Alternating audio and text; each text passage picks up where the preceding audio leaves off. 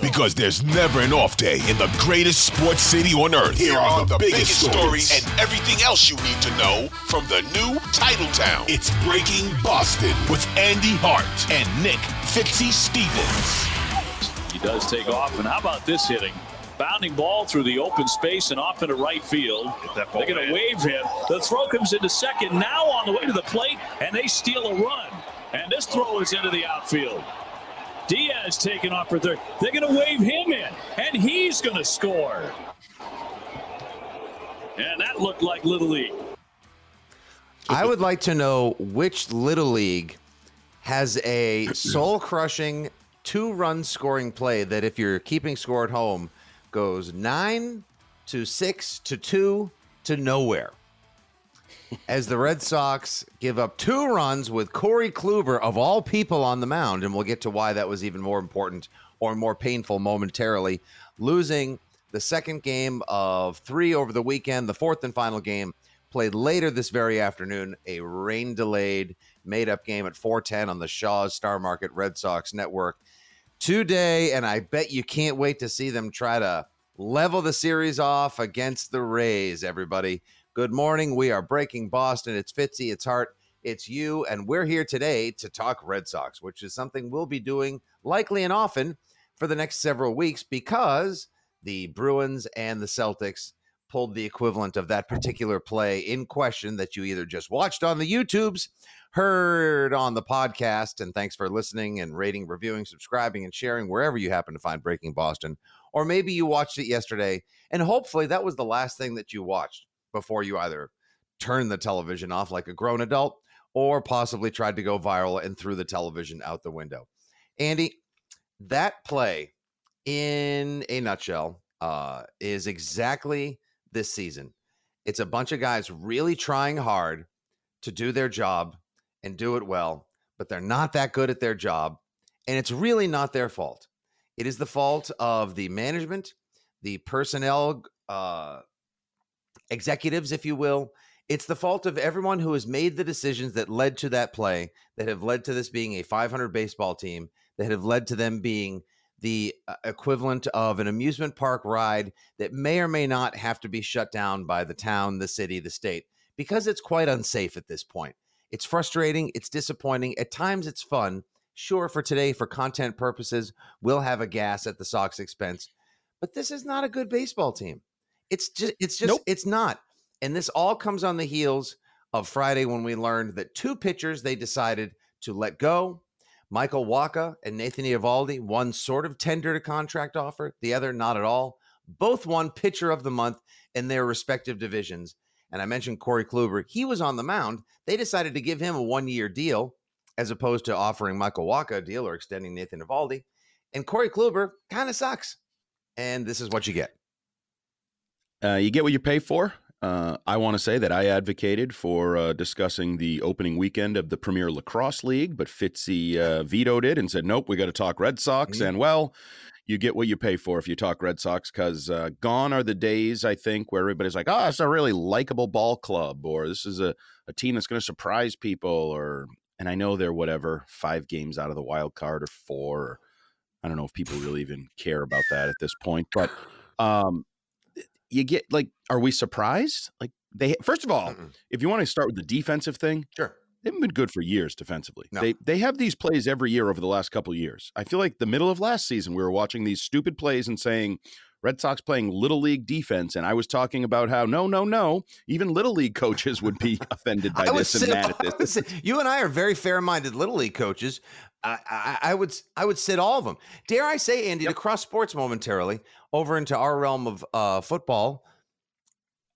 The Red Sox defense has basically turned into the equivalent of the Patriots special teams. Like everyone thinks it's good. It hasn't been good for a long time. No, no. And, you know, this year, you know, Kike Hernandez is going to be the, the the whipping boy to some degree. He's going to be the guy, but it's not his fault. He shouldn't be playing shortstop for the freaking Boston Red Sox when they let Xander Bogaerts go and Trevor Story, the replacement, is injured, and you know your best prospect is still a year and a half away or whatever it is. But the reality is they've had defensive holes for years. First base a year ago, mm-hmm. right? Nobody can play first base. Go get a first baseman. Um, you know, so I, this is who they've been, and unfortunately, we joked about it, but the the Chaim Bloom um, trash collection between double headers uh. over the weekend is um, I don't know if it's art imitating life or however we want to describe. I just said that that ish writes itself basically you know caption this mm-hmm. and there's plenty of opportunities for social media captions to be had fun there and now if you say that Chaim Bloom is a trash GM or Chaim Bloom is a GM who simply collects garbage or any of those things, uh, you are factually accurate because uh, you have video to back it. I mean, uh, it's so nice, and you can see it right now if you're if you're watching on YouTube. There's video. Our own Bradfo at Bradfo tweeted out over the weekend. Coop, you can just keep on keep this on a loop for the rest of the damn podcast, as far as I'm concerned. So, season, uh, actually. So, so basically, what happened, and this isn't the first time it happened. Like there's there's footage years ago of Ben Cherington and Larry Lucchino doing the same on a weekend doubleheader necessitated by weather. Chaim Bloom is out there working with all the Fenway Stadium employees, picking up garbage uh, between the seats to help them get ready for the the nighttime of the day the day nighter, thanks to Mother Nature. Now, I think that's really nice. It's noble. The man is obviously well paid for his job, so actually putting in a little manual labor is not above board. However, given the way the team has looked, given the way the team has played, given everything and the frustrations and the feelings of the Fenway faithful, you know, if Bloom goes, yeah, guys, um, I I think I'll, uh, you know, give me a bag, I'll get out there and help. I may have got, I someone in the front office might have been like, Chaim, uh, you know, the optics on this one may not be so great. Even Sam Kennedy, who appears every Thursday morning on the Greg Hill Show with the front office report, and I swear that man could somehow spin the Ohio chemical train explosion into a positive, uh, would would probably have a hard time on this one. Like, yeah, you know, isn't Chaim great? Look, look at him out there. Just you know, he's one of us. Like, what he likes picking up trash. Like, this is literally Andy. Like you said, it writes a thousand headlines. You know, part of I want to say like, hey, Bloom, you helped build this mess. Now you clean up after it. You called him a trash GM. No lies detected in that post. And and was the uh, Theo Epstein gorilla suit not available? Because at least go in a costume so people don't know it's you. Have a gorilla picking up garbage in the grandstands uh, instead of you know the general manager. Poor guy. But the w- we laugh because you know that's the only opportunity here. Because if you really take it too seriously, it's really going to frustrate you and infuriate you when you're already dealing with massive collapse by your basketball team, massive collapse by your hockey team. We're dealing with hope. You and I have discussed this. Hope, I think, is probably the word for the Patriots, although mm-hmm. that could come crashing down relatively quickly when the season begins. But I my question all along has been like what do I if I'm a Red Sox fan and I'm not crazy fanatical, mm-hmm. like I'm not expecting a miracle, this doesn't have to be a what am I looking at that's positive? Like, what am I looking at and saying, ah, I see what they're doing here. That's going to pay off in two years. Where who am I looking? You know, Verdugo. Okay, okay, Verdugo's having a great year. Verdugo's taking a leap. Is he going to be paid? Mm-hmm. Are you going to keep Verdugo? Verdugo is he part of the long term core? Um, now I know Yoshi is part of the long term core. Mm-hmm. You signed him to a big contract this offseason. Um, Mayer down in in um, the minor leagues is part of the future. Are the, uh, some of these arms? I guess you're going to tell me. Certainly not your closer. We celebrated a 400 save closer who will be dead and buried career wise by the time this team is good. Yep. Like, which aspects of this team should I be latching on to Casas? No, are feeling great about him. we are not feeling great about Casas. As a matter of what am I latching as on? As a matter to? of fact, ever since his 515 foot ding dong uh, a few weeks ago, everyone's been calling for uh, Bobby Longball, Bobby Ding Dong to come back up and yeah. have Dalbec take over. And remember all the fielding problems, and especially, most especially, the inability to hit anything other than a fastball. Like if you can get, you know, Billy Koch from 20 years ago to pitch, or Daniel Bard to pitch to Bobby Dalbec, he'll put on a show. Anyone has right. any movement whatsoever on a pitch, Bobby Dalbec's going to look like Bobby Dalbec again. I, I, I couldn't agree with you more that that is the question du jour, if you will. Like that's that is the that's the problem with this team now. What am I supposed to get excited about? Not just now. If you want to get excited about something now, uh, you know, go see the fancy new lights. Go go on a Tuesday and maybe hope they go they go down six three and somehow come back and win 8 7. And it'll be one of those impromptu, like, oh man, you missed a hell of a game at Fenway last night. Okay, great. That's not going to happen with any consistency whatsoever. Uh, right here, we see the stats uh, as aggregated by John Tomase. Uh, Red Sox outs above average rankings by infield position. Triston Casas, 35th out of 38. Enmanuel Valdez, 43rd out of 46 at second base. Shortstop Kike Hernandez, 8, 38th out of 40. Rafael Devers at third base, 18th out of 41. So none of those Whoa, are great. Read the last line. oh, Xander. Read the last line. Uh, and good to know, Xander Bogaerts, incidentally, is first overall at shortstop. Cue the Bob Lobellers out there. Why can't we get guys like that? Uh, Andy, I don't know. Like the everything to me is built in and around Marcelo Mayer, right? And you know he Holy pressure on yeah, that poor the- kid. uh, yeah, no big deal, guy. Just be the savior of the entire franchise. Now, his drafting is what led to, in my estimation, the Red Sox management pulling a Jon Lester with their negotiations with Xander Bogaerts and allowing him to ultimately walk. Yet somehow, still curiously, they signed Trevor Story to play second short or short second or second stop, uh, whatever the hell the it's plan called was. IL. Yeah. Oh, the IL. That's right. That's where he is. Uh, honestly, the man has spent two thirds of his time on the injured list since he since he was required since he was acquired. So Since he helped run Bogaerts out of Yep. town. so that's so that's worked out great for them. Uh, first bit Casas, no thanks. Second base, absolutely nothing. Mayer's a year away from coming up. If you force him up now, you risk damaging the most valuable property you have. He's the fifth top, fifth uh, highest prospect in all, fifth highest rated prospect in baseball. Devers is, you know, hitting a lot of home runs this season, but there's no one around him that's doing that. Adam Duvall, if he comes back and returns to form from two months ago before he hurt his wrist, is he worth coming to the ballpark for? No. Yoshida, And he's 172. Yoshida, am I going to the ballpark to see him? I might, I might, when I go, if I go, I might say, oh, there's Yoshi, the guy that was so awesome from the World Baseball Classic. That conversation went that far. Verdugo, he's a very good baseball player. 300 average, five home runs, bunch of hits, RBI, and that's that. And there's no one else. And he has a little pizzazz. yeah, he's got, a little, juice, but um, like flair. yeah, like if if all those elements are firing on the same night, you might catch a good ball game. You might catch a good ball game. Now, Chris Sale to the injured list last week. You were waiting for that to happen. It did happen. Now he's got an inflamed shoulder left after 38 pitches, two and two thirds innings, major velocity drop. Who knows how long he'll be on there? Anyone who thought that you were going to get half a season, let alone a full season out of Chris Sale, stop it. Uh, James Paxton, nope. Are you? Would you go to the ballpark? Would you go out of your way and drop medium to top dollar to see Brayan Bello pitch? Nope. Yeah. Who else? Uh, No, and that's the problem. Tanner Houck, I Garrett Whitlock. No, these guys are even all out of position on top of it all. And you let the two damn starters go.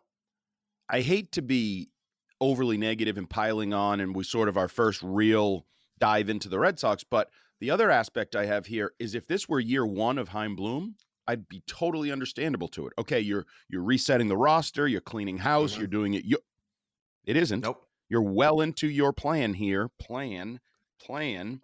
So I, I just I have trouble seeing the short term picture Mhm. when you have Kike Hernandez at shortstop. short term, see it. Uh, and then the long term picture, also not very clear, other than one prospect who better be the combination of Ken Griffey Jr. and Derek Jeter. Mhm. Because if he isn't, Mhm. he's not possibly going to live up to everything that's seemingly being put on his prospect shoulders at this point because he is the savior. He is the foundation. And I don't I really don't think that's fair to him. This is supposed to be the Boston Red Sox where you should have a few guys. Remember remember back in the good old days where you had just it, you got to go way back Okay. here. So so give me a second where you had oh I don't know Devers, Bogaerts and Betts to sort of build around and it's like, "Hey, that's three guys. So if we add Duvall like players or a second tier prospect here. Wow, we're really kind of filling out half a lineup. Now you have one guy to build around, and he has never stepped foot on a major league field like that. And it also annoys me that they kind of lucked into him. They It's not did like entirely. you- I'm telling you, by lucking into him, they ha- they took a shortstop when they already had one in place that they could have signed. That obviously another team felt was worthy of signing for a full decade, actually a decade one, and the Red Sox didn't. Uh, and so that kind of threw everything it, with these value ridden Red Sox, this threw everything for a loop. And the kid may be a bona fide stud, a certified G, and an absolute Hall of Famer in waiting. But that, like you said, it's way too much pressure to put on any one human being to try to turn a franchise around. And I think actually, especially in baseball, yeah, especially, especially in, baseball. baseball. This isn't the NBA where if you get one guy, it can be yeah. Wembanyama might be able to put up 25, 10, right. 10, and eight a night and be a this smoother, taller, leaner version of Jokic and like save the Spurs or restart their franchise with yet another big man for the third time in the last 20, 30 years. But like one guy can't fix an entire baseball club's ails. No, two can't. I mean, we talk about it so often, but the Angels are a team built around mm-hmm. arguably the two best players, maybe not of just the generation, maybe two of the greatest players that have ever stepped on a baseball Correct. field. And I'm, and then that's not exaggeration. Like that's where they land talent wise. And they're a mediocre baseball mm-hmm. team that doesn't go to the playoffs, that doesn't do anything. So baseball is different. And I, I go back to same record as the Red Sox like right we, now. Yeah, they're right. Yeah. I feel like we were sold a bill of goods. It was like, well, you got to let this guy go. You got to let Betts go because you got to reset your your finances. Oh, you screwed this up, and if you signed him, it would actually cost four times as much with tax dollars and all revenue sharing, all these things. Okay, so you did that. Maybe if I even wanted to buy that, you, you sell me on that. When do we come out the other side of this? When do we go back to being the Boston Red Sox and instead of mocking teams like the Padres or the Mets in particular, with, hey, every team has a salary cap except the Mets, apparently, when do you go back to being a team that just says, you know what? We have great finances. We have a ballpark that draws tourists. We have a, a ballpark that draws people no matter what. We have finances coming in at all times. When do you start to see, I don't know, this is a weird thing, weird idea here. Mm-hmm. Multi year contracts, signing mm. guys to like four and five year deals. Oh, God forbid, seven, eight, nine year deals, but long term deals to build a core roster of star players that can then be complemented and supplemented by bargain signings, prospects that come up. Oh, an athletic guy that plays out of position, but we're good. Like, I, I just, I really struggle to see any sort of plan that if you're a Red Sox fan and you want to be optimistic, you can where you can place your optimism. Why you could say, "Yep, that trash GM, the guy who collects garbage between uh, doubleheader games, I see what he's doing. I like where he's going with this." It, it honestly, like we kind of buried the lead. That is truly the question when it comes to the Red Sox. What is the plan? Uh, as far as a shortstop trying to save a team or be the savior of a team goes, Nomar alone couldn't save the Red Sox. Remember when uh, the Texas Rangers acquired, rather, you know, gave up crazy free agency money and signed Alex Rodriguez? I think he won back to back MVPs. They had a losing record both seasons right. before the New York Yankees ultimately acquired him. It's it's too much pressure to put on any one player. That is the question. What is it that I have to look forward here? And not to cross sports one more time, but we're now entering the fourth year post Tom Brady with the New England Patriots. If they go out there this year and they go nine and eight and they play their ass off and they play good defense and the offense doesn't even just struggle. It, everything looks competent and professional, sort of like harkening back to the good old days, but not quite as effective. People in town will be frustrated, but they won't be mad. They won't be. They won't want to mock the team the same way. But that'll be the fourth year post Brady, and people will ask the same question. Andy, what's the plan? This is Chaim Bloom's fourth year calling the shots as the president of baseball operations and the team looks to be as far away from contending, from turning the ship around, and from becoming whatever this grand vision of an economically sound but ultimately competitive 1 through 25 efficient baseball team could possibly be. It's just, geez, I thought we were going to have fun talking about him. And at this point now, I think I'm kind of depressed. Well, you you should be. I mean, yeah. they're a last place baseball team with limited star power and draw and and likability. Well, actually, they have likability, but not in a contending kind of way. Like I think you can talk yourselves into liking some of the players on the roster for who they are, um, but the reality and I, and I keep going back to all these like oh they're in the AFC, AL East. It's a mm-hmm. tough division, but yeah, that's where you play. It's where you've always played. It's where you've always competed. And especially now when you look at the standings. So they're the only team in the division with a losing mm-hmm. streak, lost two in a row. Only team in the division that's sub 500 in their last 10 games. Only team in the division that's given up more than 262 runs, and they've done that by 30 plus runs.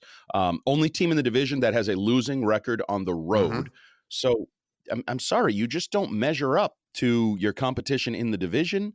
And that's where you have to measure up. Like, it's not like Joe Mazzulla. Joe Mazzulla got thrown into a job a couple days before the job started. Mm-hmm. It's not like Chaim Bloom's team got picked up and they like, we forgot to tell you we realigned over the winter. You're now in the American League East. No, no, no.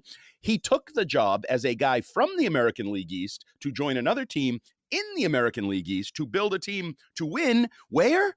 In the American League East that isn't winning in the American League East. It seems only appropriate that is the Tampa Bay Rays, a team that he was one of the architects of, or maybe not so much. Was he? I know. See, that's the thing. Was he really? Was he? Does he get a little too much credit for that? That may be the case. That comes to town. And though the Red Sox did win one of two on Saturday, they've lost two of the first three. Game four of the four game weekend series against the Rays today, 4:10 p.m. from friendly-ish Fenway, more friendly to other teams recently than other, than the Red Sox themselves. Thanks for tuning in to Breaking Boston. We'll be back tomorrow with whatever is the story of the day, whatever it is that feeds your rapid, your ravenous Boston sports fandom. A hot cup of sports talk, 20 minutes or so to start each and every day here with at FitzyGFY and at Jumbo Hart. Thank you very much. Good job, producer Cooper Leonard. Please rate, review, subscribe, and share if you get a chance. We enjoy helping you set the table for the day when it comes to your passion for Boston sports. For Coop, for Fitzy, for Hart, this is Breaking Boston. Whoa, socks. We'll talk to you tomorrow.